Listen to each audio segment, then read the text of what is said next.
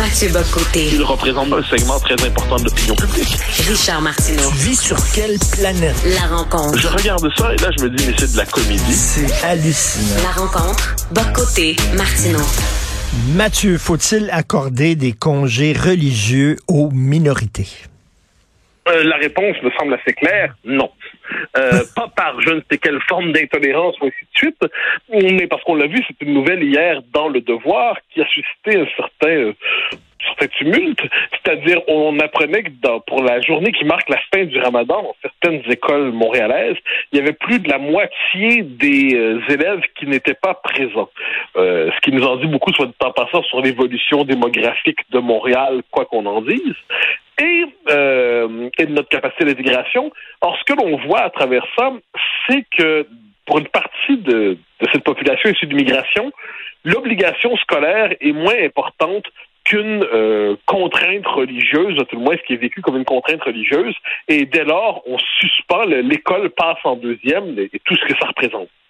On va nous dire, oui, mais euh, il y a déjà un congé pour Pâques, il y a un congé pour Noël, il y a un congé pour tout ça.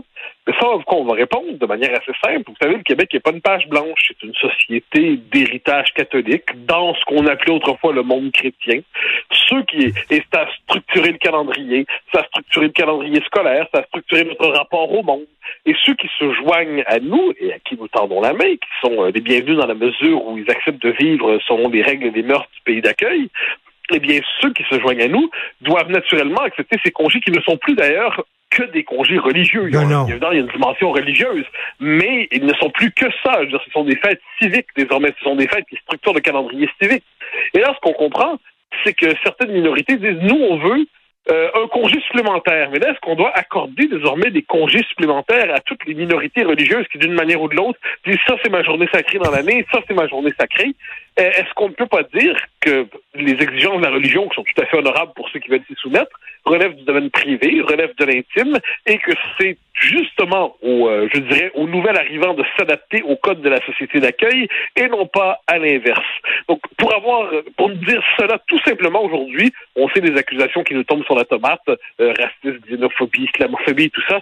C'est pas du tout ça dont il est question. C'est simplement que pour qu'un monde commun existe, il faut quand même un calendrier partagé minimal et il faut ensuite reconnaître des choses aussi simples que l'obligation scolaire est plus importante que les exigences identitaires des uns et des autres lorsqu'elles se euh, au monde commun, au calendrier partagé, aux rituels partagés qui sont ceux de tous, quelles que soient nos convictions personnelles. Mais on est dans une société qui euh, euh, met beaucoup l'emphase sur l'égalité. Alors ces gens-là vont dire si moi vous ne me permettez pas de prendre une journée de congé pour ma religion, pourquoi vous, vous le faites pour votre religion? Si c'est bon pour Minou, c'est bon pour Pitou parce parce que le Québec ou on préfère la liste de toutes les sociétés dans le monde ne sont pas des sociétés désincarnées, immatérielles, complètement déritualisées. Euh, c'est une société qui a une histoire, une matrice culturelle, qui a des symboles. Et puis ceux qui se joignent à nous, et qui, pour ce que j'en sais, l'immense majorité sont venus volontairement, sont venus dans une société dont ils connaissaient les codes, les coutumes et les us et ainsi de dans le calendrier. Alors, ça ne veut pas dire ensuite, comme je dis qu'en privé, euh, chacun fait pas la fête qu'il veut. ça, il n'y a pas de souci, ça, ça va de soi. C'est une société libérale. Mais il y a quand même des, je dirais, des règles communes qui consistent à dire qu'il y a des, je dirais, des rituels civiques et culturels partagés. Qui, là, on faut pas faire des hypocrites. Évidemment que ça s'ancre dans une histoire euh, religieuse. Il n'y a pas de doute là-dessus. Mais euh, on le, je crois que c'est de Malraux cette phrase que plusieurs aiment citer. Qu'est-ce qu'une civilisation? C'est tout ce qui s'agrège autour d'une religion. Bon, on l'aura compris. Aujourd'hui, par ailleurs, nous ne sommes plus dans une société de croyants où à tout le moins les croyances se sont individualisées, mais on a quand même néanmoins des rituels partagés. Puis ça, c'est pas sans lien, il faut bien voir avec toutes les querelles qu'on a eues depuis quelques années pour déritualiser des congés comme euh, comme Pâques, comme Noël. Faut pas être, on se souvient à fin au milieu des années 2000, quand certains disaient faut plus dire Noël, mais il faut dire solstice d'hiver. Euh, on dit plus les vacances de euh, la période de Pâques, on dit la période, les, en France on dit plus les vacances de Pâques, mais les vacances du printemps. Donc il y a toute une volonté de gommer l'héritage catholique ou chrétien de l'espace public. Mais là on veut plus simplement le neutraliser pour que tous puissent l'approprier. On veut permettre à chacun de se désaffilier au moment des fêtes importantes dans son calendrier personnel. Et là, on a, envie de rappeler que chaque religion est capable de s'adapter à la cité. Chaque religion peut s'adapter aux mœurs du pays où elle s'installe. Et je pense que c'est vrai aussi pour ceux euh, qui s'installent au Québec. Et concernant le ramadan, il y a une autre, une autre complication aussi. Euh, les enfants, on que le ramadan, tu ne manges pas pendant la journée lorsque le soleil, tu manges seulement lorsque le soleil se couche. Et écoute, il y a une auditrice qui m'a envoyé euh, un courriel en disant que sa mère, elle est professeure et dans sa classe, il y a une petite fille, une jeune fille, là, 6 ans. Euh, ses parents la forcent à suivre le ramadan, donc elle n'a pas mangé pendant la journée. La petite fille est faible. Elle est faible. Ben alors, non, ça, ensuite, il y a, y. C'est ça qui est fascinant avec les religions, pour le dire ainsi, c'est qu'à moins d'être un croyant, on se dit, elles sont à tout le moins stationnées au pétri de la main humaine. Ne serait-ce que à partir du moment où il y a plusieurs courants dans une religion, c'est que manifestement l'empreinte de l'homme a travaillé cette religion-là, euh, au-delà de la révélation première, qui pour ce qu'on pour se garder la source, on verra bien. Mais bon, il y a différentes traditions, donc il y a différents contextes culturels, donc il y a différentes manières de se l'approprier. On aura envie de dire que dans le monde qui est le nôtre, à tout le moins, vu pour mille et une raisons, qui s'appellent le climat, l'environnement, le mode de vie donc la modernité, l'obligation scolaire, tout ça, eh bien, euh, dans quelle mesure, puis je sais que d'ailleurs, je pourrais dire une pratique religieuse à l'autre dans l'islam, certains considèrent que ça s'applique aux enfants ou non, et ainsi de suite. Donc, il y a, une diversité d'approches même de la religion musulmane. on pourrait dire que dans le monde qui est le nôtre, eh bien, pour les enfants, pour ceux qui sont pas encore adultes, pour ceux qui sont à l'école, et ainsi de suite, est-ce que c'est vraiment l'idée du siècle que d'imposer de telles contraintes? Est-ce que ça nous rallie toujours à la question de base, qui doit s'adapter à qui? Et ce qu'on voit, c'est qu'à partir d'un certain seuil démographique, eh bien, on a beau avoir les règles que l'on veut, puis appeler ça laïcité, laïcité, laïcité, dans les faits, si le poids démographique s'inverse, la capacité de la société d'accueil de poser des règles et des balises communes est beaucoup plus faible. Écoute, Mathieu, euh, est-ce qu'un enfant est capitaliste? Est-ce qu'un enfant est marxiste-léniniste? Est-ce qu'un enfant est libertarien? Mais ben, c'est la même chose. Un enfant n'est pas catholique, un enfant n'est pas musulman, un enfant n'a pas de religion.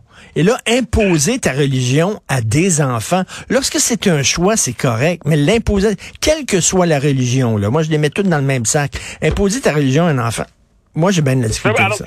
Alors ça, c'est peut-être notre, petit désaccord ici, c'est-à-dire, euh, moi, je j'ai pas de problème à ce que des parents élèvent les enfants dans des enfants dans une religion. ça, c'est euh, la, la, l'éducation, les, les, Non, non, mais, de dire, de dire à un jeune enfant, tu ne mangeras pas pendant la journée. Ah ben non, voilà, voilà, voilà, ça, c'est qu'on touche. Moi, que, que le baptême soit à la naissance, moi, j'ai pas de souci là-dessus. Je suis plus catholique que protestant, donc ça comme ça, j'ai aucun souci. Ensuite, ensuite, lorsque l'enfant va dans l'espace public, à l'école, c'est un autre système de normes et de valeurs qui devrait s'appliquer. Tout simplement, c'est pour ça d'ailleurs, par exemple, qu'en France, euh, les étudiants, les élèves n'ont pas le droit de porter leur symbole religieux à l'école. Alors, ils en sortent, ils mmh. peuvent le reporter à nouveau.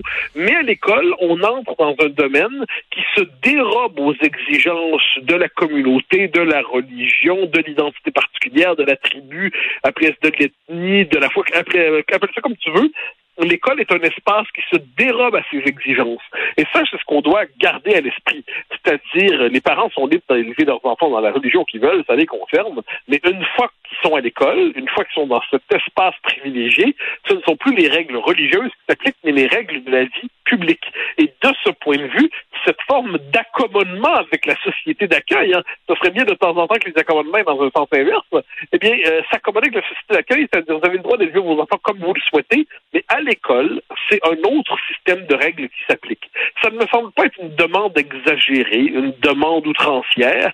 Euh, pourtant, la formuler comme telle aujourd'hui est vue comme un manque de respect des minorités à tort, à tort, parce que sinon, on va être dans une société où chacun va s'enfermer dans son stylo, chacun va s'enfermer dans sa communauté, ne connaîtra pas d'autres systèmes de hmm. règles que celles du petit groupe qui est le sien, puis en dernière instance, ça fait pas une société forte. Et si tu veux imposer des règles religieuses à tes enfants, ben vas-y dans la modération. La modération a bien meilleur goût. Écoute, il y a quelques années, là, je ne vise pas seulement l'islam, mais là, je parle de ça. J'ai le droit de critiquer une religion, toutes les religions. Dans un forum de discussion sur l'islam, euh, Mathieu, il y a des gens qui pouvaient poser des questions à un imam. Est-ce que j'ai le droit de faire ci? Est-ce que j'ai le droit de faire ça? Et l'imam répondait. Et là, c'était, est-ce que j'ai le droit, pendant le ramadan, pendant la journée, d'avaler ma salive? Et là, le gars, il dit non, t'as pas le droit, il faut que tu craches. Parce qu'il y a rien qui doit passer dans ta gorge. Là, tu dis, attends une minute, quand t'es rendu à ce niveau-là, là, oh, je Ça, c'est, ça, c'est de, de la bêtise pure. Je pense, moi, tout système de règles, quel qu'il soit, est capable d'intégrer la contradiction, la modération, la limite, et cette idée de base qu'il y a toujours une autre règle disponible. Euh, et, euh, et, moi, j'ai une chose, j'ai beaucoup d'amis catholiques, par exemple, et je suis toujours fasciné de voir comment et puis ça, c'est fascinant parce que les catholiques, tu vois, tu vois la, la, différence est là. Les catholiques viennent du monde occidental et sont désormais dans une position minoritaire dans le monde occidental. Donc, pas la matrice culturelle de nos sociétés demeure le catholicisme, mais dans la pratique culturelle, c'est euh, ils sont désormais très minoritaires. Et ce qui est fascinant, c'est de voir comment ils ont accepté cette idée, tout simplement que eh ben, ils ont leur système de normes, la société dans son ensemble de valeurs, et puis ils interagissent, et puis ils cherchent pas à imposer leur code aux autres, et puis globalement, ça réussit à peu près à tenir d'une manière ou de l'autre, et puis quelquefois, il y en a qui admirent les catholiques en disant ils ont une foi, je trouve ça impressionnant, quelquefois les catholiques jalousent un peu le monde extérieur en disant ils ont des libertés, ce serait pas désagréable. Bon. Euh, mais ils, ils, ils évoluent dans un système où ils acceptent les règles communes.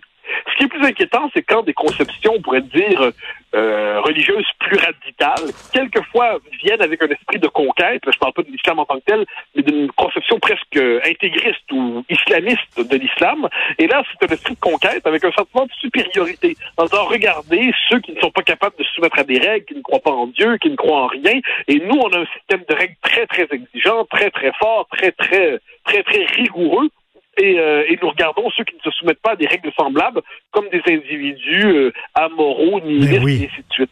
Et ça, c'est le problème. Ensuite, il faut le rappeler, ça j'en suis convaincu, on le voit, puis on peut le voir aussi, on a, on a tous dans notre environnement, d'une manière ou de l'autre, des, des amis, des collègues, des musulmans. Et ce qu'on voit, pardon, c'est qu'un très grand nombre parmi eux vivent selon les règles communes. Ben oui. Vivent selon les règles communes, ont accepté les règles, les normes, tout ça, puis s'adaptent tout simplement à ça. Une fois que c'est dit, il y a une difficulté particulière propre à l'islam dans les sociétés occidentales aujourd'hui. Puis ça nous ramène au problème, problème de base. Les gens qui préfèrent les exigences communautaires aux exigences de la société dans son ensemble. Ça ne touche certainement pas tous les musulmans, évidemment. Par ailleurs, ça touche plus particulièrement l'islam euh, que, que luthérianisme ou l'orthodoxie, ou faire la liste comme ça. Et de ce point de vue, on a une tâche particulière pour réussir l'intégration, justement, surtout des jeunes générations, en leur disant, regardez, le propre de notre société, c'est d'avoir un système normatif, un système culturel qui transcende les préférences religieuses des uns et des autres. Et c'est un avantage de tout le monde que de ne pas s'enfermer dans sa propre chapelle, quelle qu'elle soit. Tout à fait. Alors, euh, en religion, euh, comme en consommation d'alcool, la modération a un bien meilleur goût. Merci Mathieu, à demain. Bonne journée. Plaisir, bye bye.